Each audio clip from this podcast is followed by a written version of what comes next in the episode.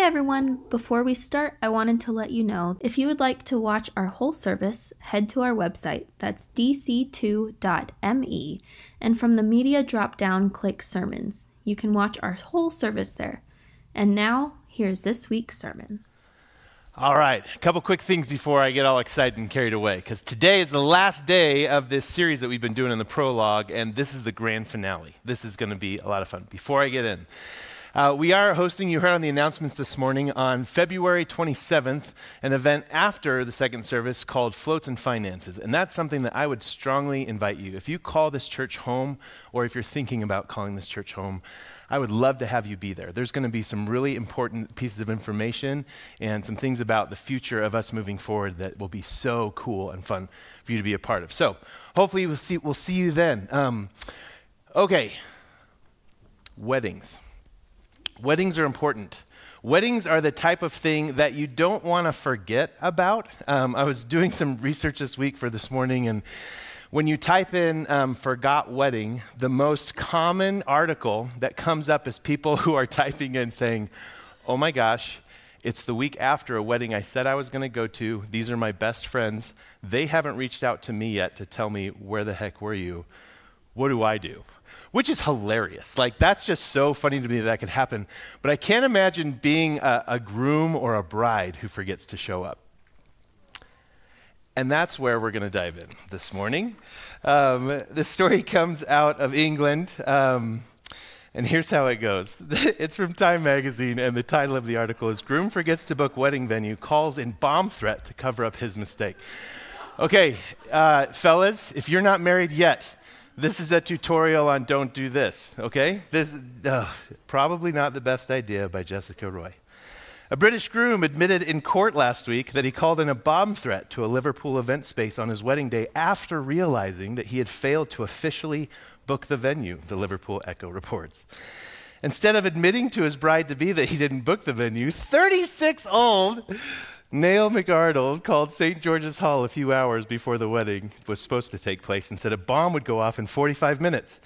He then panicked and realized that perhaps the threat was not such a good idea and called back to reveal the hoax, but unfortunately, the entire building had been evacuated, so there was nobody there to answer his call.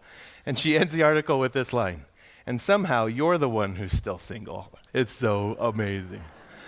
I was thinking what he was doing is calling the bomb threat, and while everybody's out, like rush your whole party in and be like, we got to get through this real quick, and then we got to get back out. Whoops. Forgot.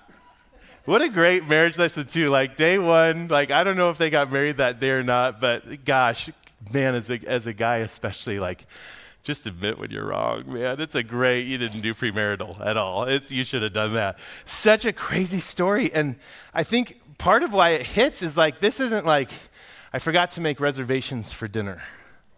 It's not, it's not something that's on the smaller end or like, oh, we can recover from, we'll, we'll just go somewhere else. This, this is like, this is your wedding day. Shoot, what a bummer. And I think as we're continuing to journey into this series, I think what we're finding is that we have this God who's very intentional about the timing of things. And then this grand finale, this is like the 4th of July, the last set of fireworks that go off that just leave you stunned looking at your family going, that was wonderful. This is it.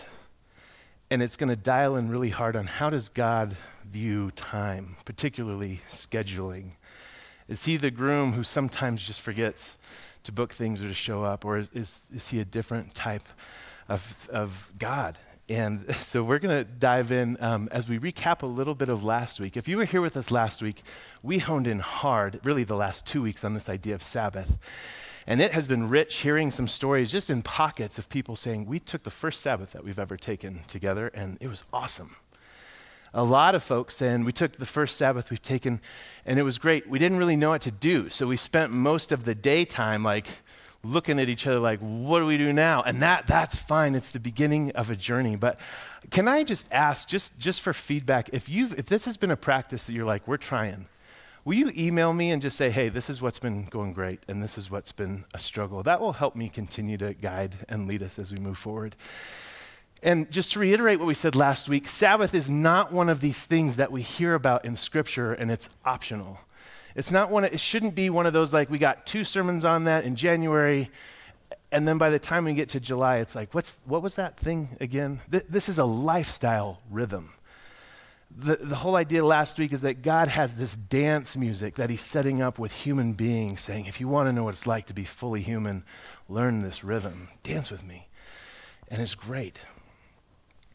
We're going to be um, diving back into Genesis 1, and I'm going to read Genesis 1 through Genesis 2, verse 3. If you brought your Bible, open it. And there will be, I hope, at least a handful of things that you're going to be circling and underlining, things that we have not seen quite yet.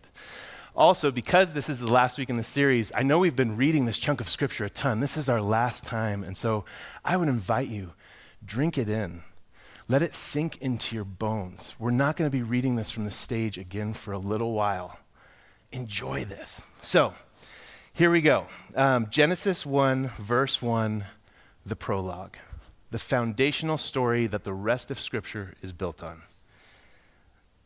In the beginning, when God created the heavens and the earth, the earth was formless, void, and darkness covered the face of the deep while wind from God swept over the face of the waters. Then God said, Let there be light.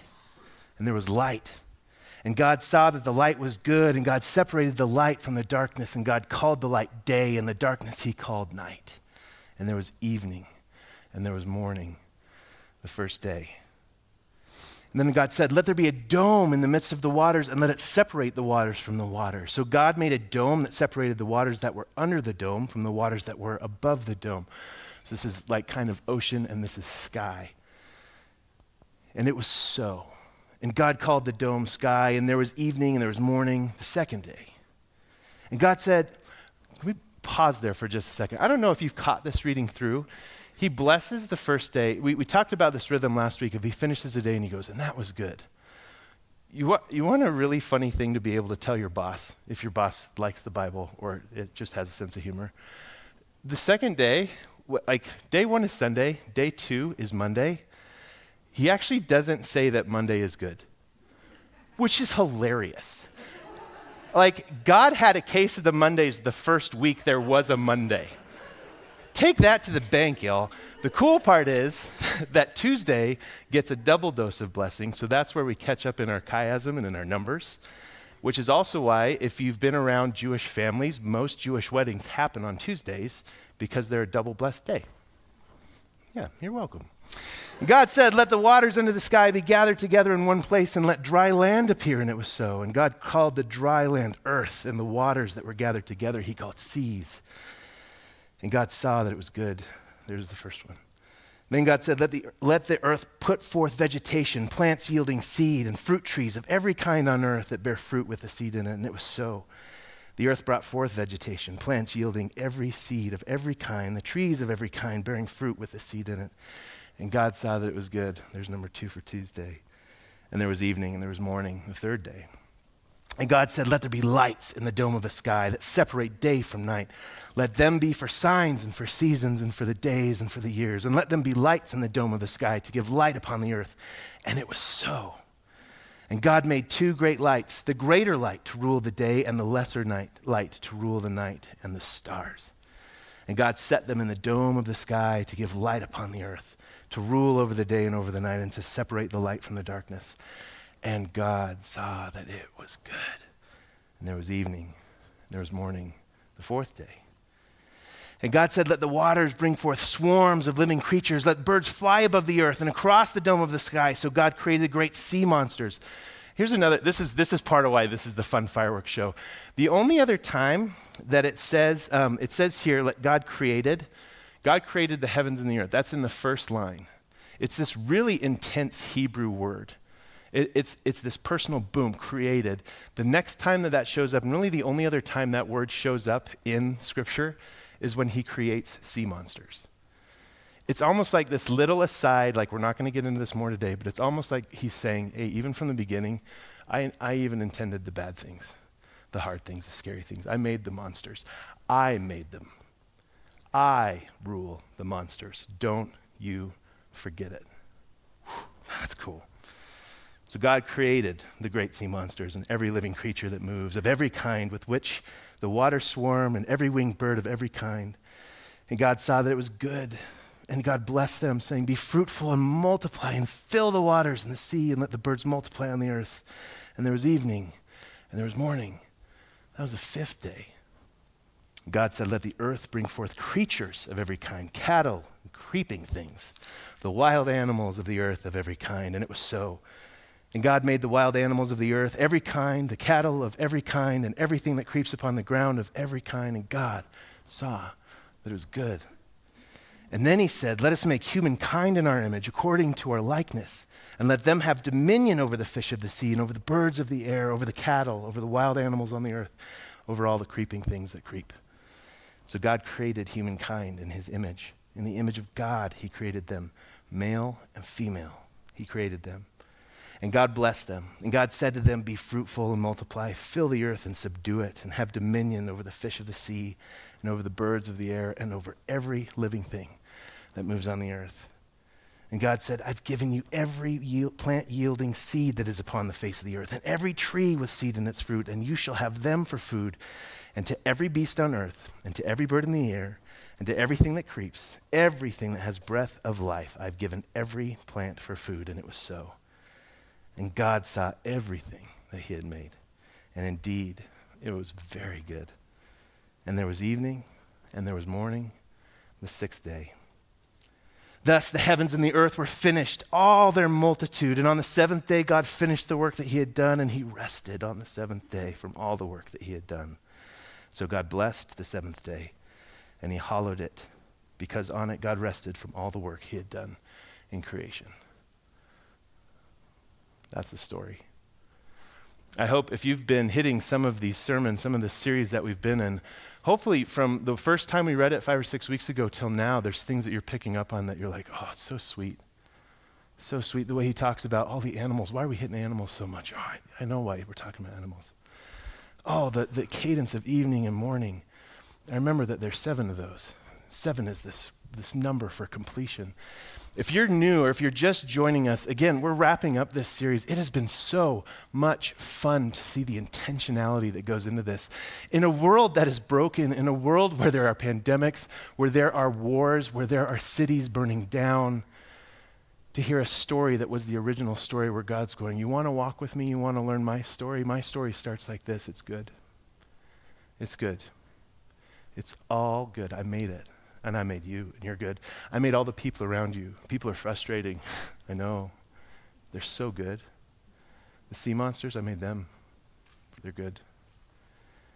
It's such a cool story. But, but, but we get to get a little deeper today, and I'm so excited. So, what we're going to do, we've never tried this before. I'm hoping that we don't screw this up. This is my almost Apple pen. Um, just, it's just a pen. Um, and I'm going to jump through. Um, we talked about the very first week this idea of a chiasm. And again, if you've never heard of this before, this is a Jewish style of writing where your first, wor- your first line and your last line are going to mirror each other. And then your second line and your second to last line are going to mirror each other. And it's kind of like building this sandwich. And the point for a Jewish writer was that they were going, I don't just want to tell you the truth. I don't just want to make it so obvious that you go, check, got it, moving on.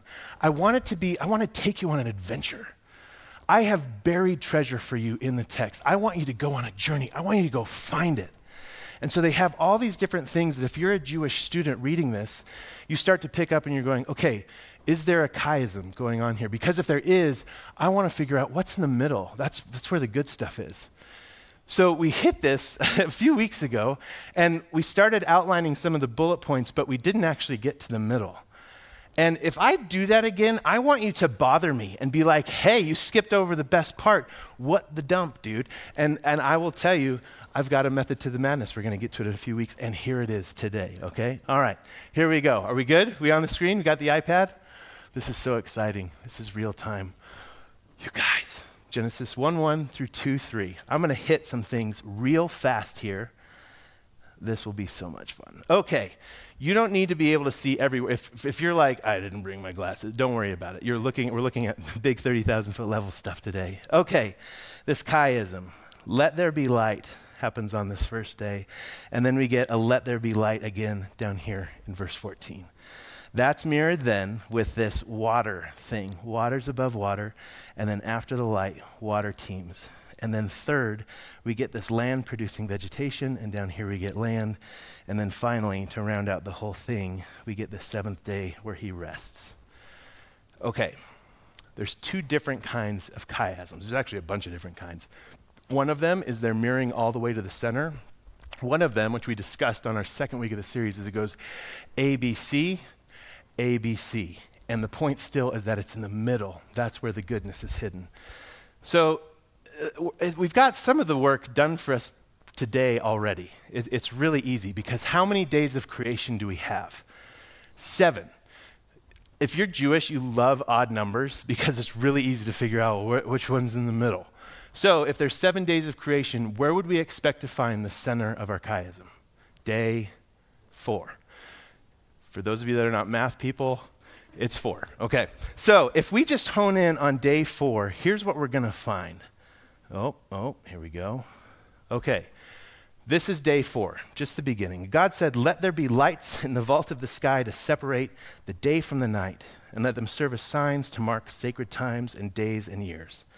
Let them be lights in the vault of the sky to give light on the earth, and it was so. And God made two great lights, and the greater light to govern the day, and the lesser light to govern the night. He also made the stars, and God set them in the vault of the sky to give light to the earth, to govern the day and the night, to separate light from darkness. And God saw that it was good. There was evening and morning, the fourth day. Okay, obvious, right?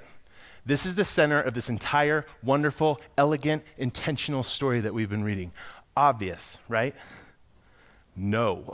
like if you're like, I don't get it. Like it's like you're telling a joke and you said the punchline and I'm still waiting. Yes, it's it's not an obvious thing. If this is supposed to be the center, why is this so awesome?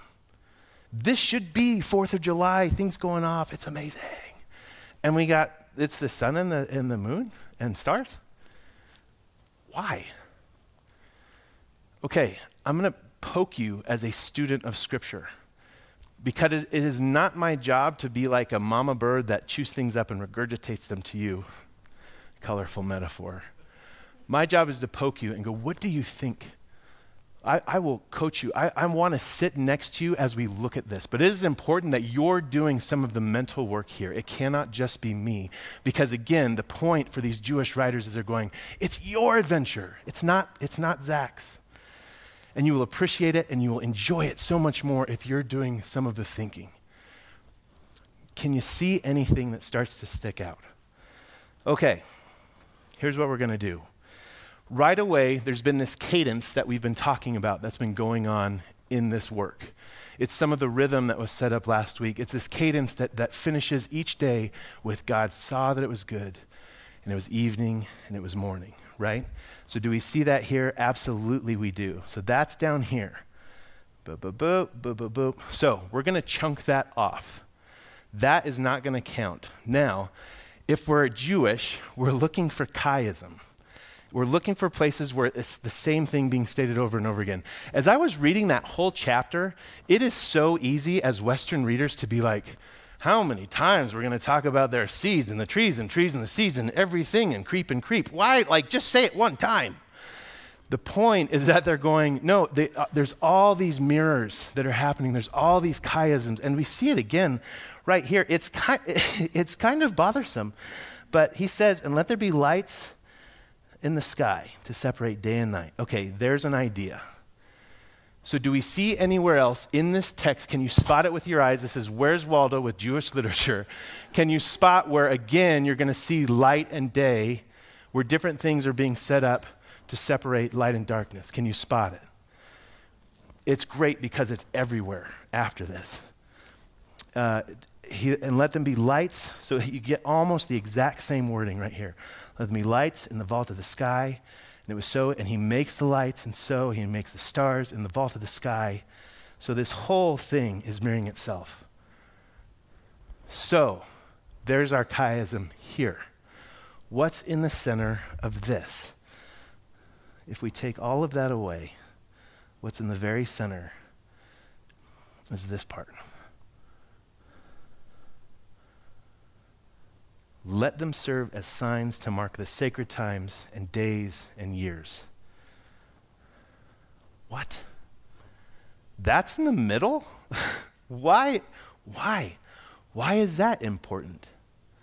And we get out our shovels and we keep digging because we are on a treasure hunt. There's some things that can start to jump out at you if you're looking at this.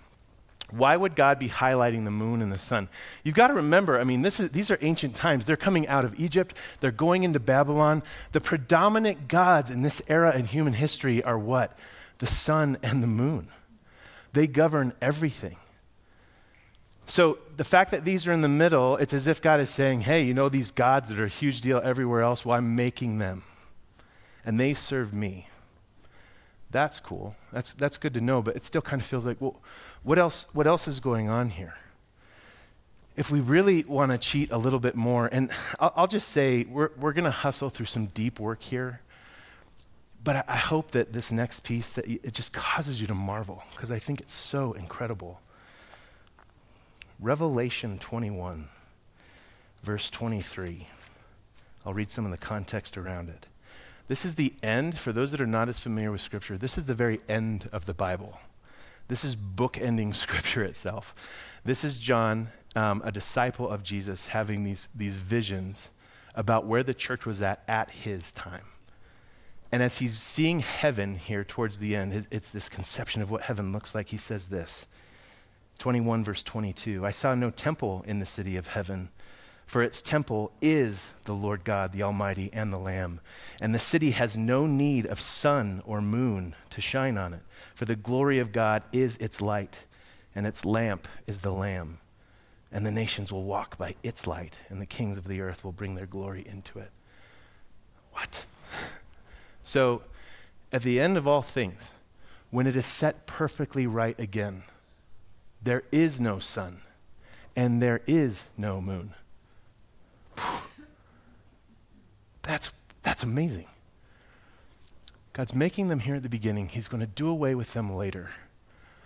Why? What is going on here? If we do even a little bit more deep digging, if you look at, um, again, counting numbers in Hebrew letters, if we go, what word is at the very center of this sentence that we have marked in blue? It's this word sacred times. What? this, this is confusing. This feels less like the fireworks show at the end and like that pause where if it's a bad fireworks show, you're like, is it, is it done? Should we pack up and go home? And you're worried because if you've been with us the last several weeks, I mean, every single turn of a corner, you're just like mind blown, mind blown, beauty, beauty, beauty. And now it's like, what? Sacred times? what, what is going on? That word in Hebrew is the word moad. Moad is a really incredible word. It's not really used all that often. I'm going to put it up on the screen here um, with how it shows up in a, in a Hebrew dictionary. Yeah. It's an appointment, it's a fixed time or a season, a festival, conventionally a year, but by implication an assembly, a convening for a def- defin- definite purpose. Technically, a congregation, by extension, the place of meeting. Also, a signal, an appointed time, a congregation, a feast, a synagogue. If you get to the root word of mawad, it's actually the Hebrew word ya'ad, which has implications to marriage, to a wedding. And so, as you stare then at our scripture for the day, this word is at the very center of the entire enchilada. Why? Moad. Can you think of a festival, a fixed time, an event that falls on a rhythm? That something is God, that something where God is telling humankind, if you show up, I'll be there. Can you, can you think of anything? If you missed the last two weeks, let me give you a hint. It ends with Abbott. but that's, that's just the beginning of what's going on there. Moad. Moad is this beautiful word. It, it's, it's God saying, hey, on day four, what I'm going to do is I'm going to set up time looking forward. And there's going to be times that I'm setting even today, day four. I'm going to set up a rhythm every seventh day. There's actually other days that I'm going to set up. And if humankind will come meet me on those days, I will be there. It's incredible that he's doing this. At this point in the story, Adam and Eve haven't even been created yet. Humankind doesn't exist. Who is he creating these events and these days for? I mean, we, we get this distinct idea on day seven that he is resting. He is fully good to delight in himself, but he wants to delight with creation. He wants to delight with Adam and Eve.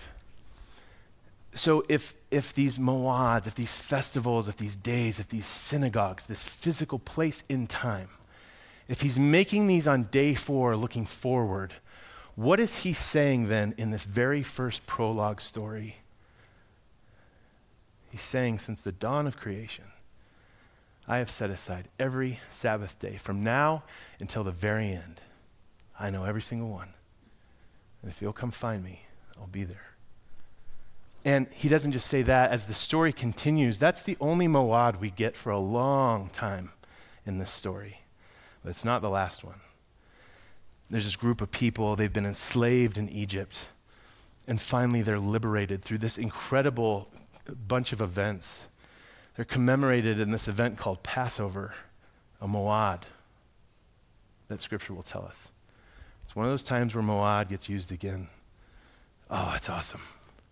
And then there's these other holidays where God is saying, I want you to celebrate these particular days. Do you know why? Because they're Moad. These are days that I've set aside that if you come celebrate with me, come party with me on these days, I will be there you can expect me to show up. I'm not some groom who's going to blow it and try and cover up his mistake. I'm the groom who sets the day and sets the time. I set it before I even knew you. And I'm inviting you to come be with me because I am that good at this. I am that good at time. I am that good at creating. I didn't just spill it and then walk away. Every single piece day one through day seven. So intentional. You, human beings, Adam and Eve, so intentional. Now and a million years from now, so intentional. And from the beginning, he's telling us, I've got the whole thing planned. And it's beautiful. The story continues because we join it. How do we, Moad? Again, I've loved hearing stories from your Sabbaths, from, from the times that you're trying to take aside. And I think if we're going to start to see the fireworks display going on here, the cool thing, it's just this highlight, this extra exclamation point. When we take a Sabbath day, it's not us that's planning the time. Since the dawn of all creation, this story roots us back to the very prologue itself.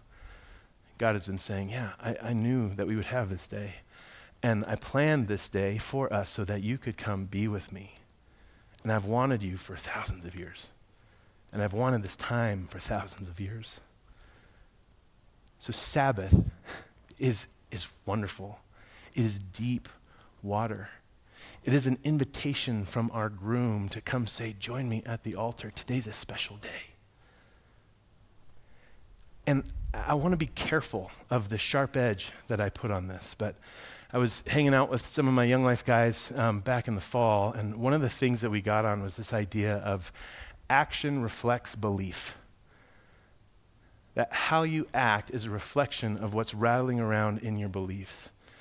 And if this idea of Sabbath is something for you that's optional, I want to strongly challenge you because this is not something that just came up randomly in Scripture later on in the story. This is the foundations of the house.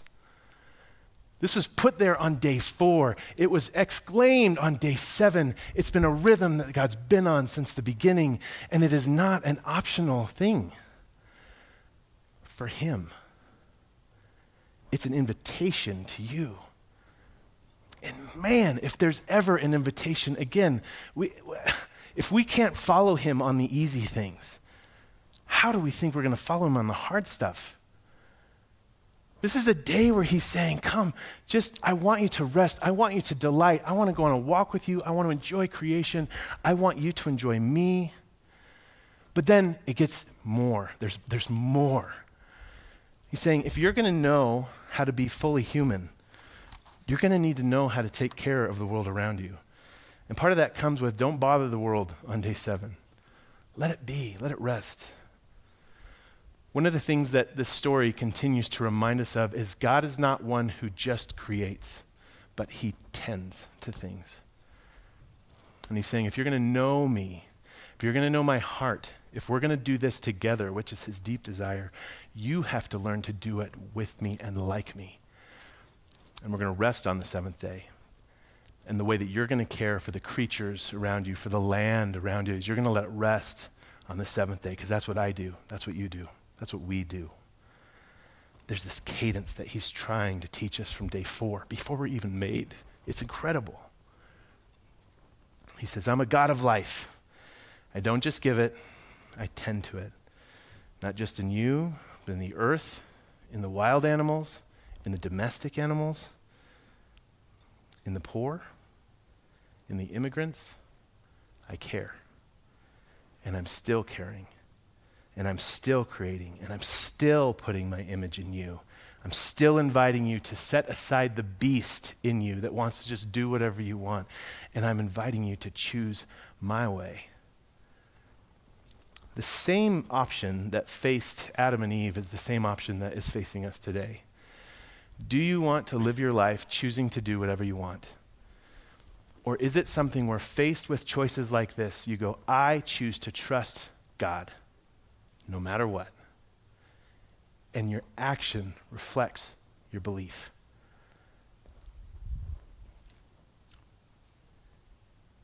The beauty of Sabbath is that if you miss it, or if you mess it up, if it gets botched by something else, it's a moad. But this moad comes every seven days. It comes on a day of completion. There's an option every single time to re engage it fresh yet again. God isn't sitting there with arms folded if it gets botched. He's not waiting with a hammer to smash. He's simply saying, Hey, I'm, I'm like a dad. I'm like a groom. I'm waiting for you. I want you to be with me. Will you come sit with me? Will you come be with me? And if it gets missed in seven days, he's right back where he was saying, Come, and join me. Now, again, just to make sure this is clear, this God is so good, He's available all the time. But it's these special moads, these special festivals, these special seasons that He says, I've set these a time for special things. I will especially be there. Take Him up on the offer. He'll tend to you and in tending to your broken soul he will continue to teach you how to tend to the broken world around us. Because at the end of this story, we have a, a, God who's saying, I want you to help me. I want you to join with me. I want partnership with you to put this thing back together. Because the world as it is today, this is not what I had in mind. I do have something in mind. I've planned it from the start, and it's awesome.